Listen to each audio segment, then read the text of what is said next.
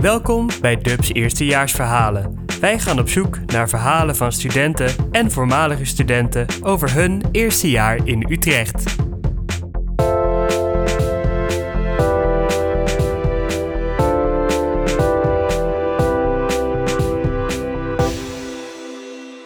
Hallo, ik ben Joep Lindeman en ik ben universitair hoofddocent strafrecht aan de Universiteit Utrecht.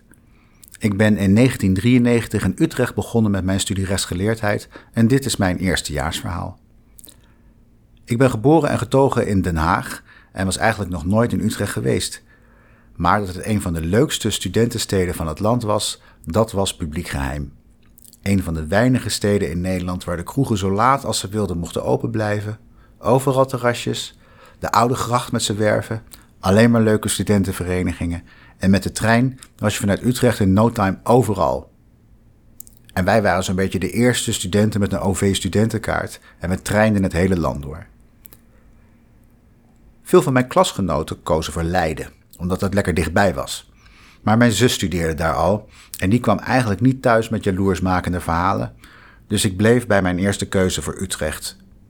Internet was er nog niet, dus de universiteit stuurde dikke pakken met brochures op en vol verwondering las ik de folders van de studentenverenigingen. Wat een wereld! Ik geloof niet dat ik me daarin kon verplaatsen. Dat ik mij een half jaar later zelf volledig had ondergedompeld in precies die wereld, is tekenend voor de complete omslag in mijn leven die het studeren in Utrecht met zich bracht.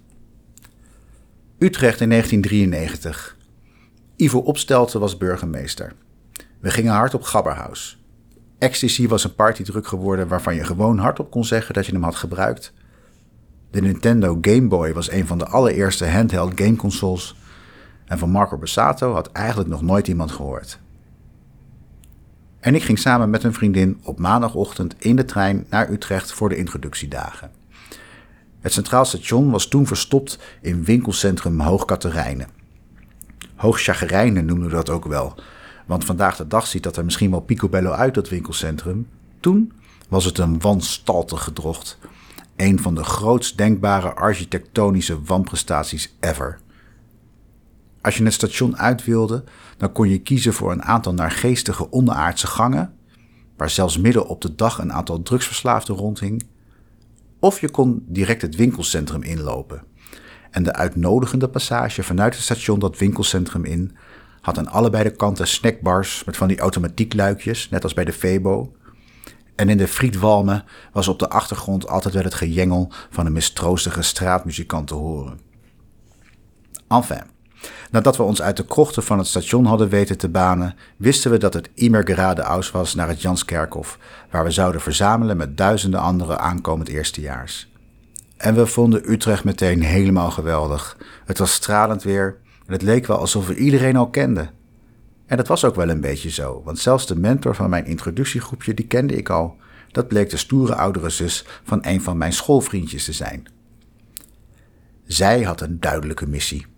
Iedereen moest lid worden van het koor. De mannen bij USC en de vrouwen bij UVSW.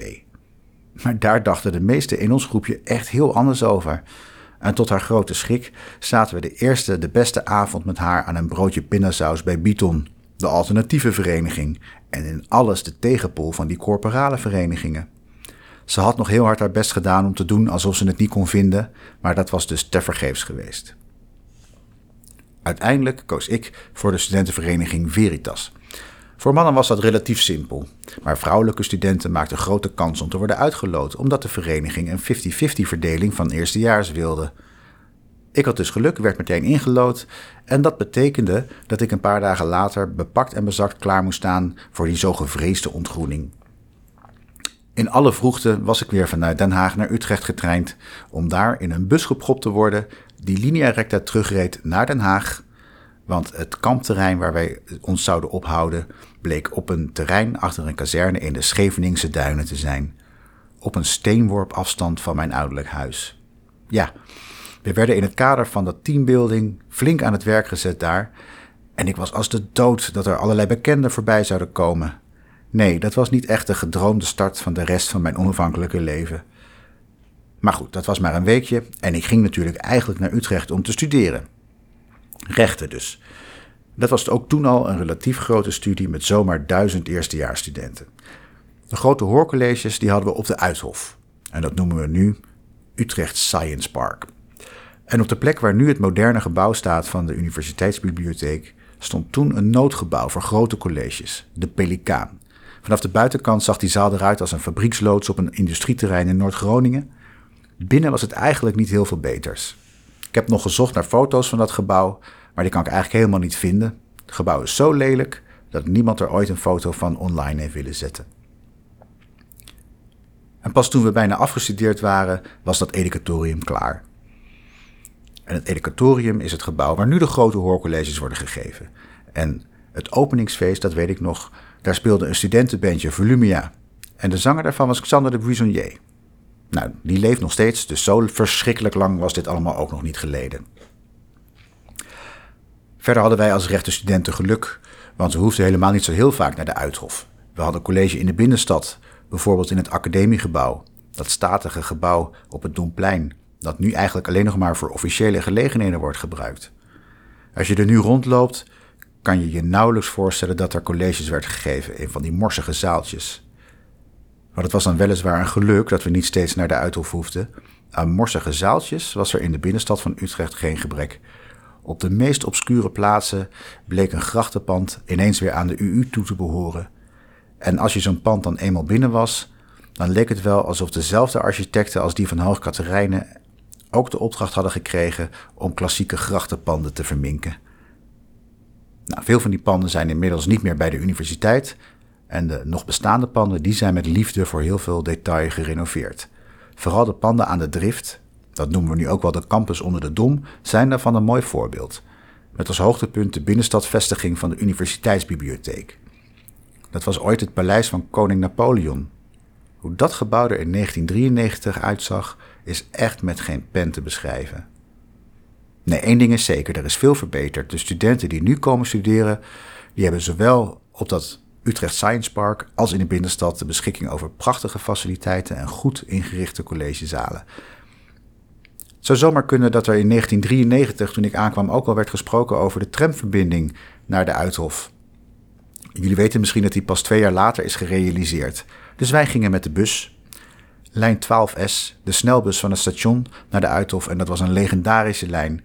Het was een zogenoemde geleden bus. Dus zo'n dubbele bus met zo'n harmonica-ding uh, erin. En dat was toen eigenlijk nog best bijzonder. Helemaal volgerald met studenten reden ze af en aan naar de Uithof. En de busbaan die nu dwars door de stad naar die Uithof toe loopt, die was er nog niet. Het was een dollemansrit. Zeker nu in de coronatijd zijn dat wel hele gekke beelden om aan terug te denken. Mijn eerste jaar in Utrecht is waarschijnlijk wel een van de meest zorgeloze jaren van mijn volwassen leven geweest. Ik realiseerde me pas veel later hoe bevoorrecht ik eigenlijk was. Ik had vrij snel een betaalbare kamer. Ik was meteen ingelood voor de vereniging die ik wilde. En ik hoefde me geen wezenlijke zorgen te maken over hoeveel studiepunten ik moest halen. Alhoewel, de minister van Onderwijs, Jo Ritsen, die had de tempobeurs bedacht. Als je in een jaar niet tenminste een kwart van je studiepunten haalde, dan veranderde de studiebeurs van een gift in een lening en moest je dus terugbetalen. Wij waren natuurlijk reuze verontwaardigd, maar afgezet tegen het leenstelsel van nu, waarin je gewoon alles terug moet betalen, of afgezet tegen het bindend studieadvies, waarbij je vaak driekwart van je punten moet halen omdat je anders van de opleiding wordt verwijderd, ja, viel dat natuurlijk reuze mee, die 25% die wij moesten halen. Ik was niet een onbezonnen losbol hoor, maar van een avond gezellig ouwe hoeren op de studentenvereniging kon ik geen genoeg krijgen. En al snel was ik er heel actief in allerlei commissies, waardoor ik avond en avond een reden had om naartoe te gaan. Een beetje te vaak, denk ik, maar het is wel een cliché, ik heb er ook heel veel geleerd. En dat kan nog steeds, bij alle studentenverenigingen. Ook de verenigingen die niet alleen maar gericht zijn op gezelligheid, maar bijvoorbeeld op inhoud, sport of cultuur. En ik ben nu dus docent aan de universiteit en ik zou het dan misschien niet hardop moeten zeggen, maar ik doe het toch. Het zou toch wel mooi zijn als iedereen die studeert nog een beetje de tijd en de ruimte heeft om die zelfontplooiing te vinden. Ik heb misschien een beetje te veel zelfontplooiing gedaan in mijn eerste jaar en zou daarom vandaag de dag meteen al uit de opleiding gegooid zijn. Dus dat voorbeeld zou ik niet volgen, maar ik zou jullie wel echt willen aanmoedigen om binnen de ruimte die er wel is, toch meer te doen dan alleen maar studeren, ook in je eerste jaar. Mijn eerste jaar in Utrecht staat in ieder geval als een monument in mijn geheugen gegrift. Ik heb vrienden voor het leven gemaakt. Ik heb de eerste stappen gezet op het wetenschappelijke terrein waar ik totaal aan verslaafd ben geraakt. Ik ben inwoner geworden van de stad waar ik eigenlijk nooit meer uit ben vertrokken. En ik heb zelfs in mijn eerste jaar al de vrouw ontmoet waarmee ik nu getrouwd ben. Niet dat dat meteen in dat eerste jaar werd hoor, want zij was ouderejaars en ik eerstejaars, dat kon natuurlijk helemaal niet. Ik ben stik jaloers op de eerstejaars. Wat zou ik het zelf graag allemaal opnieuw doen? En ik hoop dat iedereen die er nu aan begint het net zo mooi zou hebben als ik destijds. Dit was mijn eerstejaarsverhaal. Bedankt voor het luisteren. Dit was weer een eerstejaarsverhaal uit Utrecht. Heb je zelf iets bijzonders meegemaakt in je eerste jaar en wil je dat delen in deze podcast? Mail dan naar depredactie.uu.nl. Dan nemen wij contact met je op.